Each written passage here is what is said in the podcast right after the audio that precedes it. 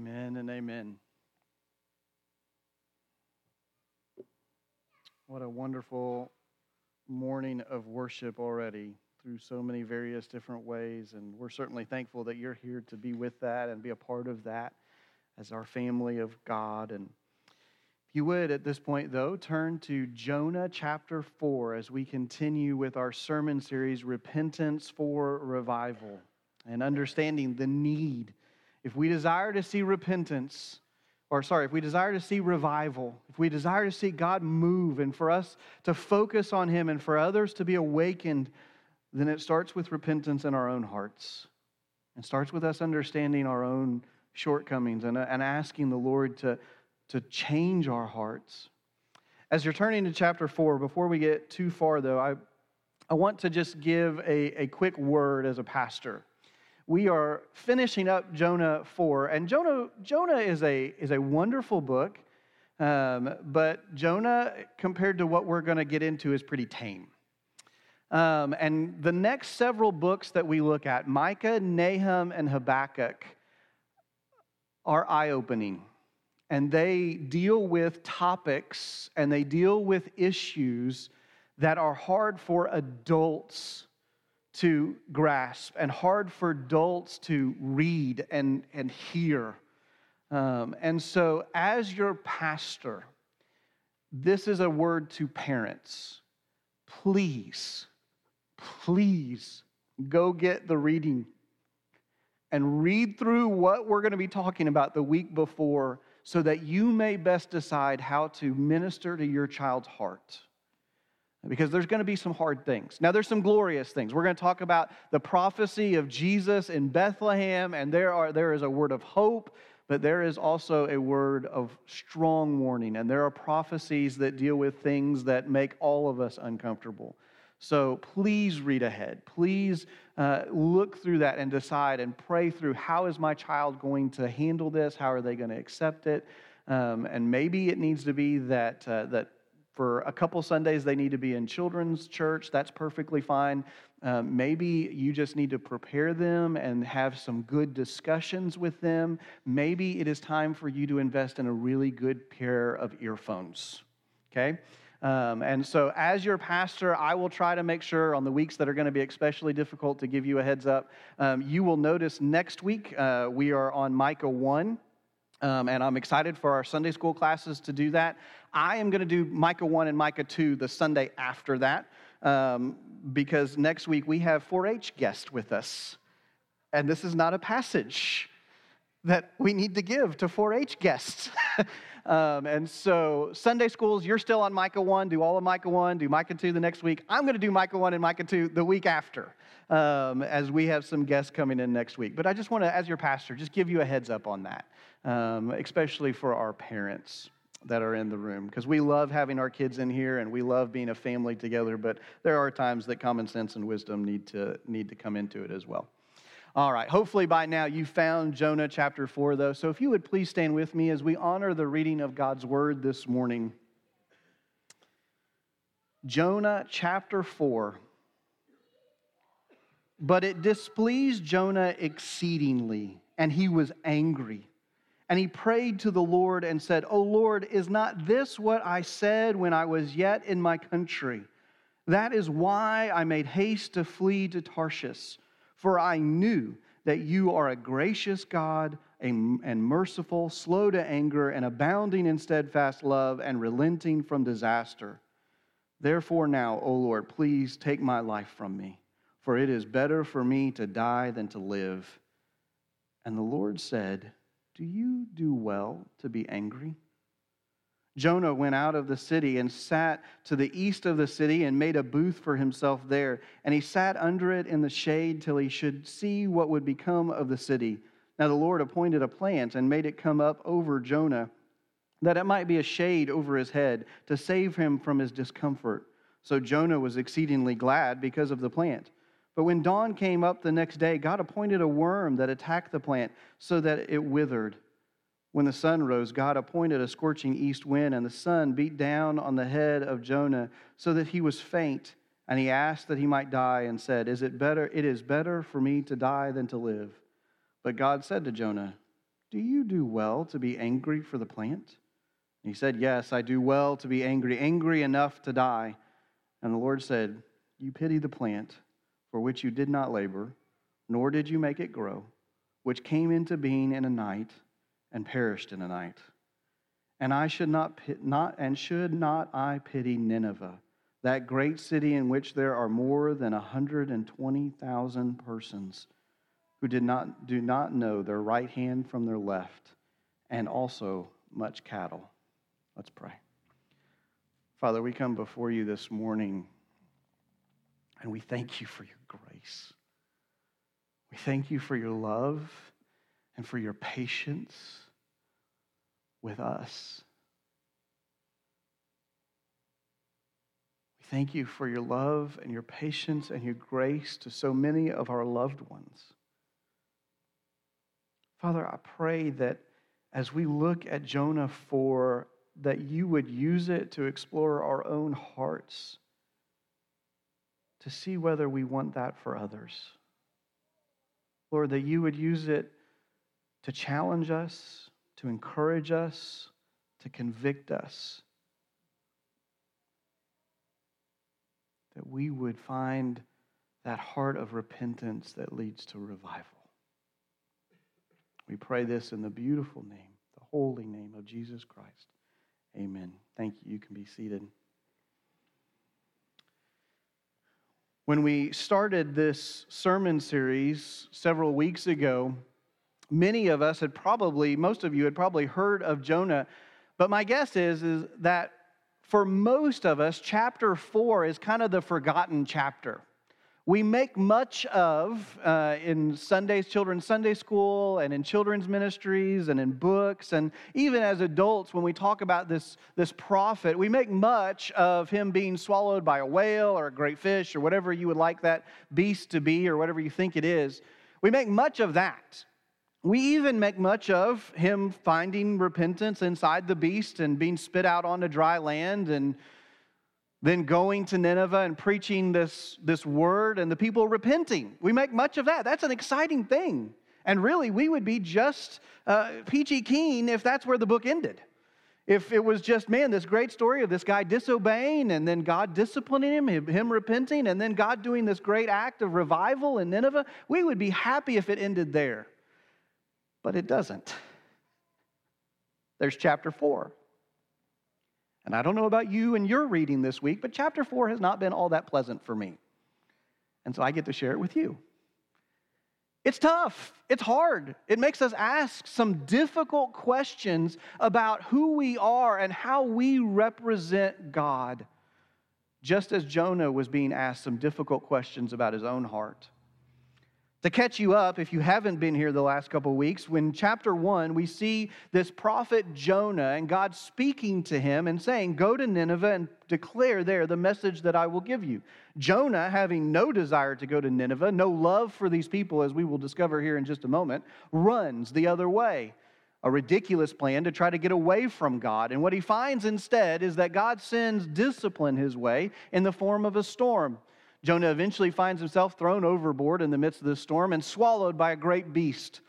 Whether it's a whale or a great fish, we're not really concerned with this morning, but he gets swallowed. He spends the better part of three days and three nights inside of this great beast, and eventually he repents. He realizes the error of his ways, and he says, I'm not going to go that any way, anymore. I'm going to follow God. And so at that point, the fish spits him out on the dry land, and Jonah hears again from God, go to Nineveh and say the message that I give you. He does that. Last week we looked at chapter 3. He goes to Nineveh, that great city. He declares a word of warning and a word of repentance, and also, I would argue, a word of hope.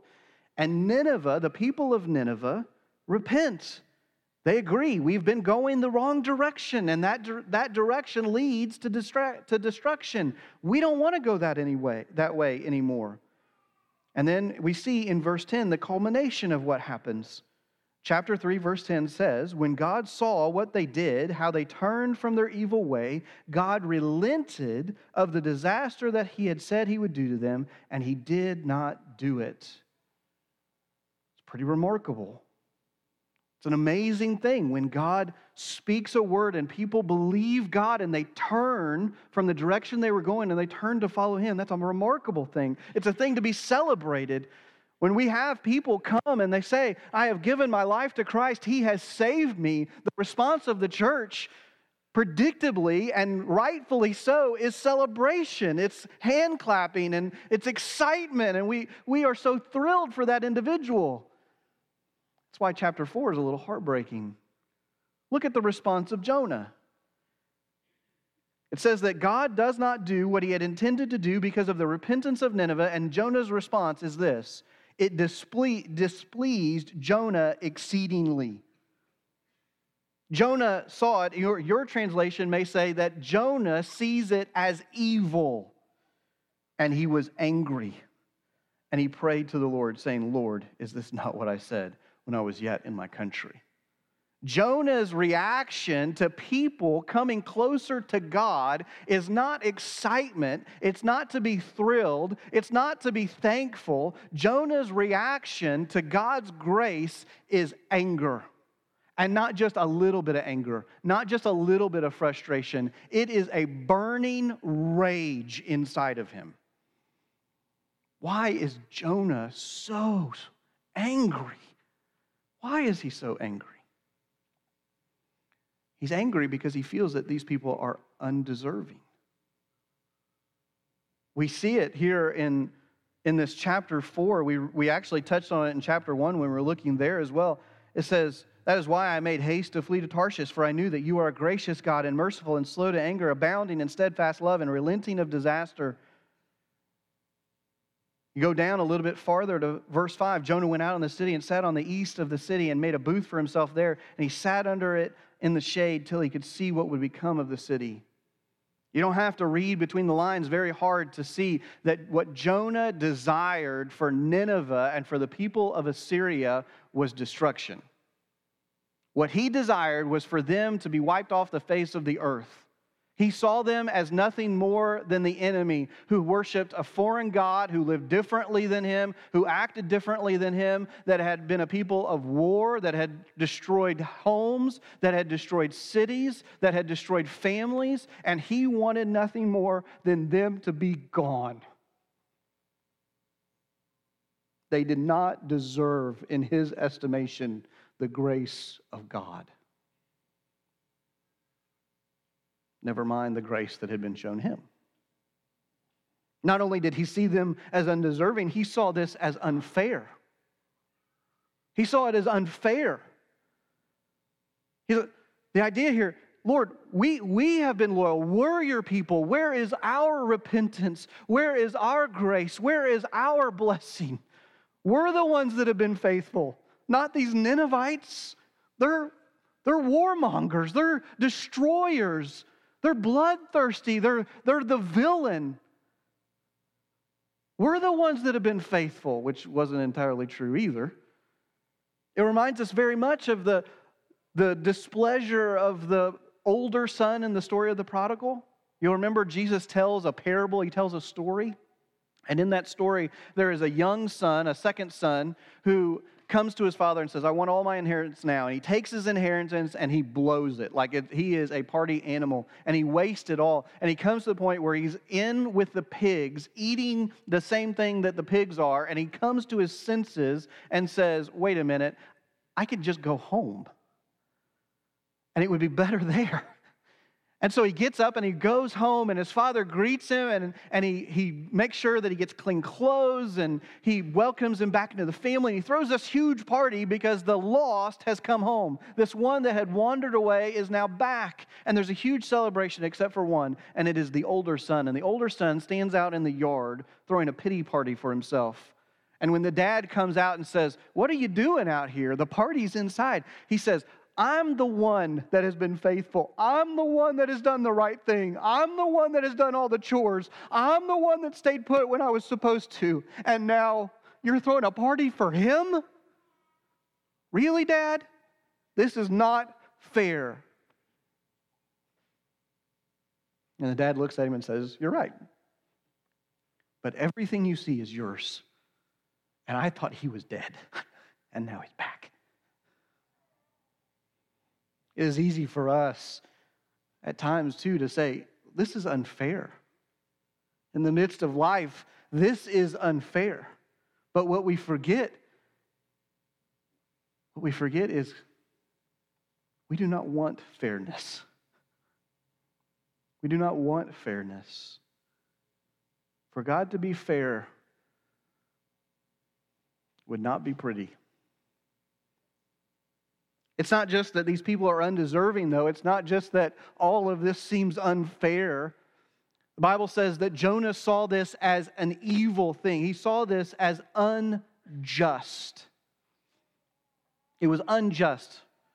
In Jonah's mind, what he was watching was the equivalent of a judge looking at a convicted murderer and saying, Get out of here, you're free.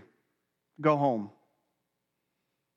In Jonah's mind, that was, the, that was the equation that he was drawing that God is not just being unfair, but that God was being unjust in granting repentance. That somehow in all of this, that God was in the wrong by allowing these people to live. God hears Jonah's prayer. By the way, there's a whole nother sermon here on how Jonah, how angry Jonah is, and yet his response is still to pray. Whole nother sermon right there. But Jonah prays this prayer out of his anger, and God responds. Now, a couple things, one thing I want you to notice before we go any further. Jonah, God, Jonah's prayer is a prayer out of anger. God's answer in return is one of grace in itself. Remember, Jonah has already ran away. We've already gone through this cycle with Jonah. He's already been swallowed by a whale. He's already gone through repentance. He's already been spit up on dry land. And yet, here we are again with Jonah throwing a fit. And God's response is kindness. Let's see if we can figure this out, Jonah. And so, God uses a plant of all things to help Jonah to maybe grasp God's perspective in all of this. And there's some correlations that we are to draw as the reader from the plant to Nineveh. Now, there are some things that we are also to contrast, but this morning we're going to focus on some things that we're supposed to see that connect. Because God, that's what God's trying to do here. He's trying to connect with Jonah and help Jonah to see the bigger picture. And so, as we look at the plant and at Nineveh, what we see is that both are created. God causes this plant to grow, and when it dies, when it withers, he reminds Jonah, in the midst of Jonah's anger about that, hey, you didn't do anything to make this happen. Jonah didn't plant a seed, much less cause it to sprout and to grow. And yet, God had done that. God had appointed this plant for this specific time, for this little window of history to come up and to sprout and to cover Jonah. In the same way, but on a much grander scale, God is making the point I created these people, Jonah. These 120,000 people that live in this city, I made them. When God speaks of creating you in your mother's womb, He doesn't just speak of good people. He speaks of those that we would consider evil as well. He says, I made them. I put them together. I tied them together. I gave them life. I breathed it into their lungs. They have made it this far because of me. Jonah, what, how do you want me to look at them? How do you want me to respond to them? But it's not just that he created them, he also cared for them. This plant that God created, he, did, he didn't just make it sprout. This thing like grew over, like overnight. I don't know what kind of Miracle-Gro this stuff was on, but it was there. It sprouts and it covers Jonah in such a way that it pro- provides relief. You'll notice in here, by the way, that, uh, and this is something that we, we're not going to spend a ton of time on and get tripped up on, but Jonah had built himself a shelter, and it says that he sat in the shelter, in the shade of the shelter for a time, okay? And then the shade of the plant takes over. Jonah had tried to provide himself relief, and what had happened? It had failed him. It lasted while the sun was here. The shade from the shelter was fine. But given time, the sun moves, and Jonah's attempts at providing relief for himself fail. There's a word picture there as well. God provides relief from this plant and He cares for it. He makes it grow. He makes it produce these leaves and, and cover. He gives it life. God, God, again, it's I've cared for these people. It's not just that I've created them, it's not just that I've made them. I didn't just say, be born and then I walked away and said, give it, you know, give it your best go, I'm done. No, God has continued to supply them with what they need. He gives us the air in our lungs, He gives us food on our table, the shelter over us. He walks with us through difficult things. He protects us from more than we could ever begin to imagine. He blesses us with more than we could ever begin to imagine. Jesus himself says that God sends the rain on the evil and the just both. Even if you want to sit there and say, I don't need God, I don't want to follow God, I don't love God, in the here and now, he still says, But I love you and I created you, and I care for you. Jonah, how do you want me to see these people that I've created, that I've cared for, and then lastly, that have been corrupted? You'll notice that God appoints the plant to come and to grow and to cover Jonah, and then God appoints a worm so that it might attack the plant and the plant withers and dies. Jonah becomes exceedingly upset by that truth that no longer does he have this shade, this thing that, that was giving him relief. Now it's gone. God's trying to draw a connection here as well. Not just that he created, not just that he cares for, but that God's creation has been corrupted. God's creation has been corrupted. This worm comes and it eats and it kills the plant. In the same way, sin has come from Adam and Eve. From the very beginning, sin has come and it has corrupted humanity. God says at the end of chapter 4 that the people of Assyria, the people of Nineveh, didn't know their right hand from the left. That was a common phrase in the day to say that they were morally bankrupt. They didn't know right from wrong, they didn't know up from down. It doesn't make them any less innocent or any more innocent. It doesn't make them less guilty, so to speak. They still have consequences. They're still responsible for the things that they do. But understand that they were corrupted from the beginning and they are dying. Their sin is killing them. That was the whole word of warning in chapter 3. If you don't stop going this direction, destruction is there. Turn and find life. God looks at Jonah and he's pleading with Jonah. God, God just lays it out. Jonah, how do you want me to look at these people? I created them. I have cared for them, and now they have been corrupted by sin, and I want nothing more than to save them. I want nothing more than them to have life. And yet you're angry about it. You're angry about it. The crazy thing about all of this is Jonah knows the character of God. God is reminding Jonah of these things, but it's not a surprise to him. Going again back up to the top of the chapter, it says, For I knew that you are a gracious God and merciful, slow to anger, and abounding in steadfast love, and relenting from disaster.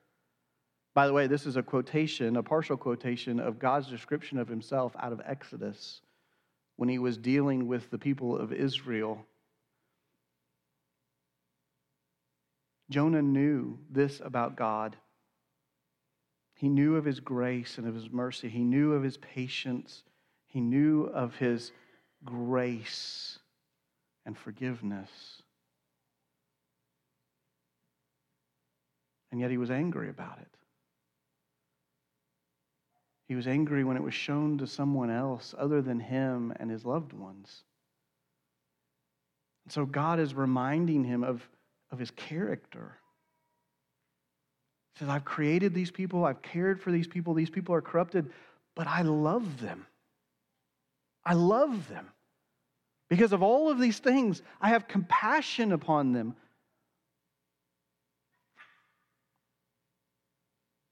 John 3:16 doesn't say for God so loved his people. It doesn't say for he so loved the good. It doesn't say for he so loved those that loved him back. It says for he loved the world. He looks at humanity, all of us, every individual, and he looks and he says, I created you. I have cared for you, and you have been corrupted, but I am pursuing you. I want you. Not only does he love people, but he's patient with people. We know this about him. We know that He loves us. We know that He is patient with us. We read a passage out of 1 Peter earlier where God, through the hand of Peter, says, I am patient, desiring that no one should perish. I have no doubt that if we were to go up to uh, individuals in this crowd and say, Do you know that God is patient with you? have you experienced God's patience? I believe many of us would say, oh, yeah. Oh, yeah. I know he's patient. I know he's patient. Your pastor would say, oh, yeah, I know he's patient. Now, there comes a time when he's like, okay, enough's enough. But he's patient.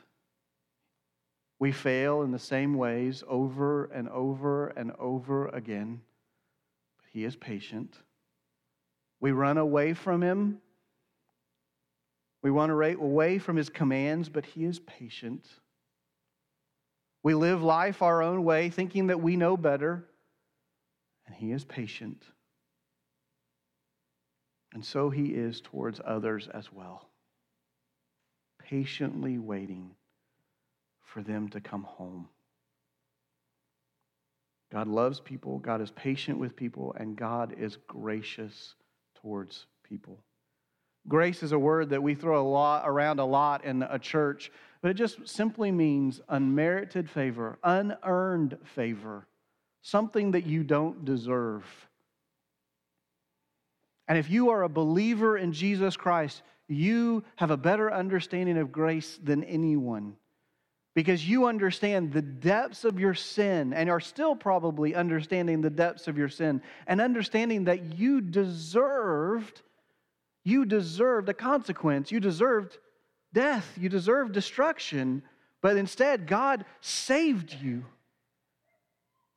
And he gave you life and life abundantly and he's given you the promise of heaven nothing that you had earned nothing that you had deserved and yes, there are those that would look upon that and say that is unfair and that is unjust.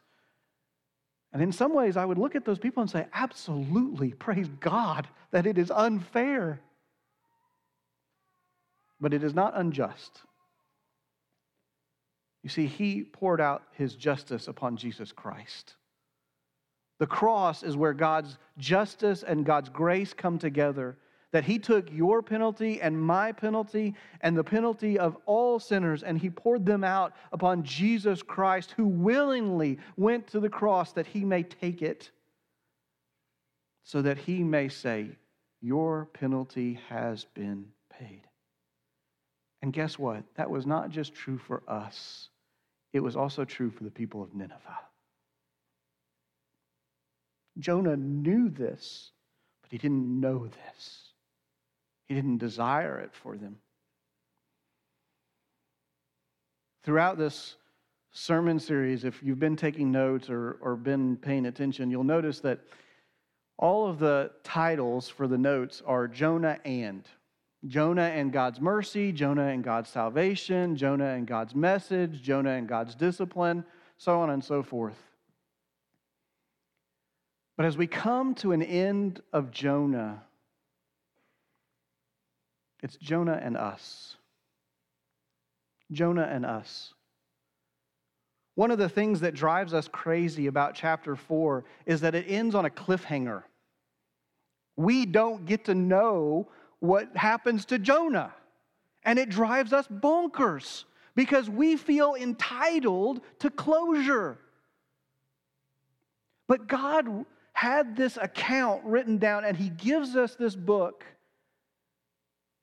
And God is not concerned whether you know what happened to Jonah. God knows what happened to Jonah. God knows how Jonah responds. God doesn't need to know that. He already does, and He already did. Jonah doesn't need you to know how Jonah responds. But what God is interested in is how you are going to respond. He didn't write all this down. none of this came to light just be, so you could read it and go, well, that's really nice. I'm glad that wrapped up in a tiny little bow. Now, God writes all of this down because there's an expectation in Him communicating with you that you will respond. God is not, God is not interested in you knowing what happened in, to Jonah. God is interested in knowing what happens to you.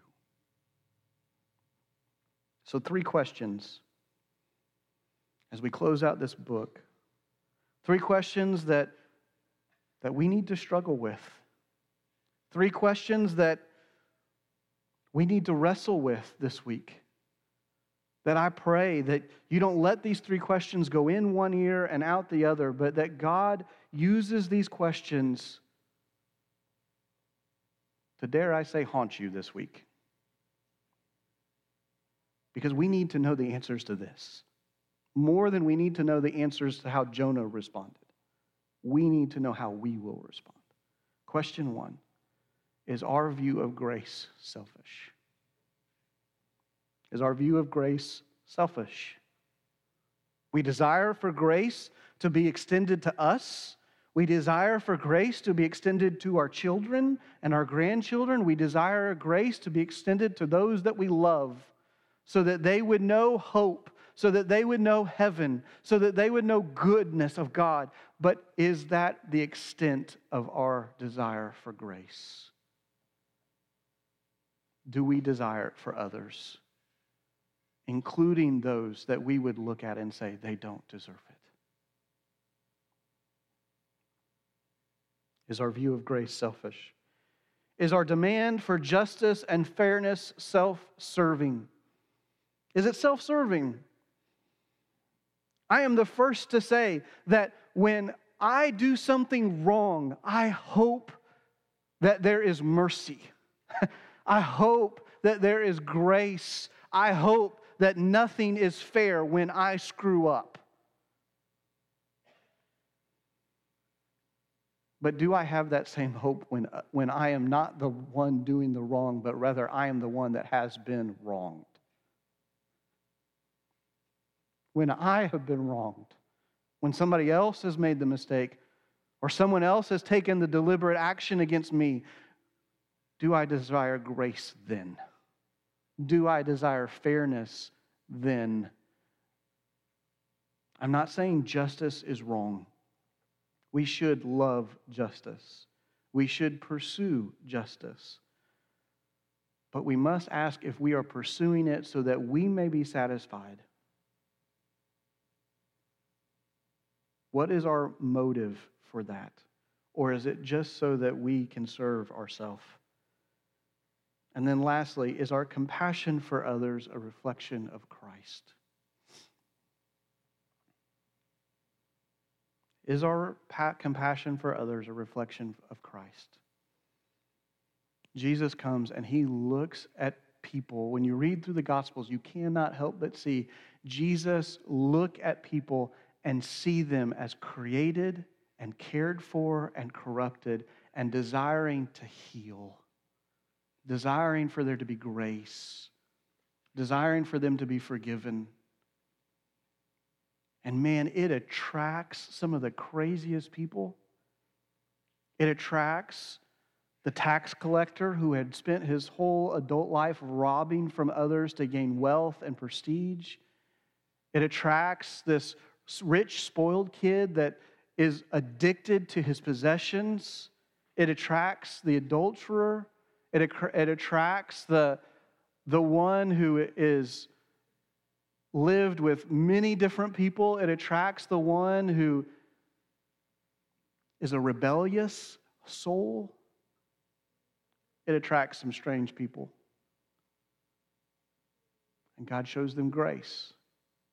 He doesn't say, keep living the way you're living, it's all okay. He doesn't say that. But he says, come follow me. Come follow me. This morning, do you look like that? Does your life attract strange people?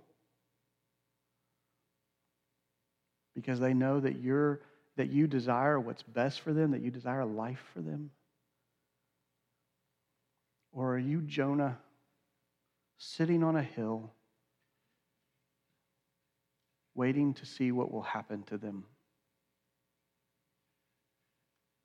Not wishing for their good, wishing for their destruction. I'm going to ask the praise team to come back up. These are hard questions. These are hard things to ponder because they require us to be honest about our own hearts and our own actions. They require us to not look like ourselves either. We are corrupted. We are selfish. We desire our way over all other things. And these questions require us to say, it's not about me. But the Lord has given us this book. He has given us this word that we may explore ourselves through His lens.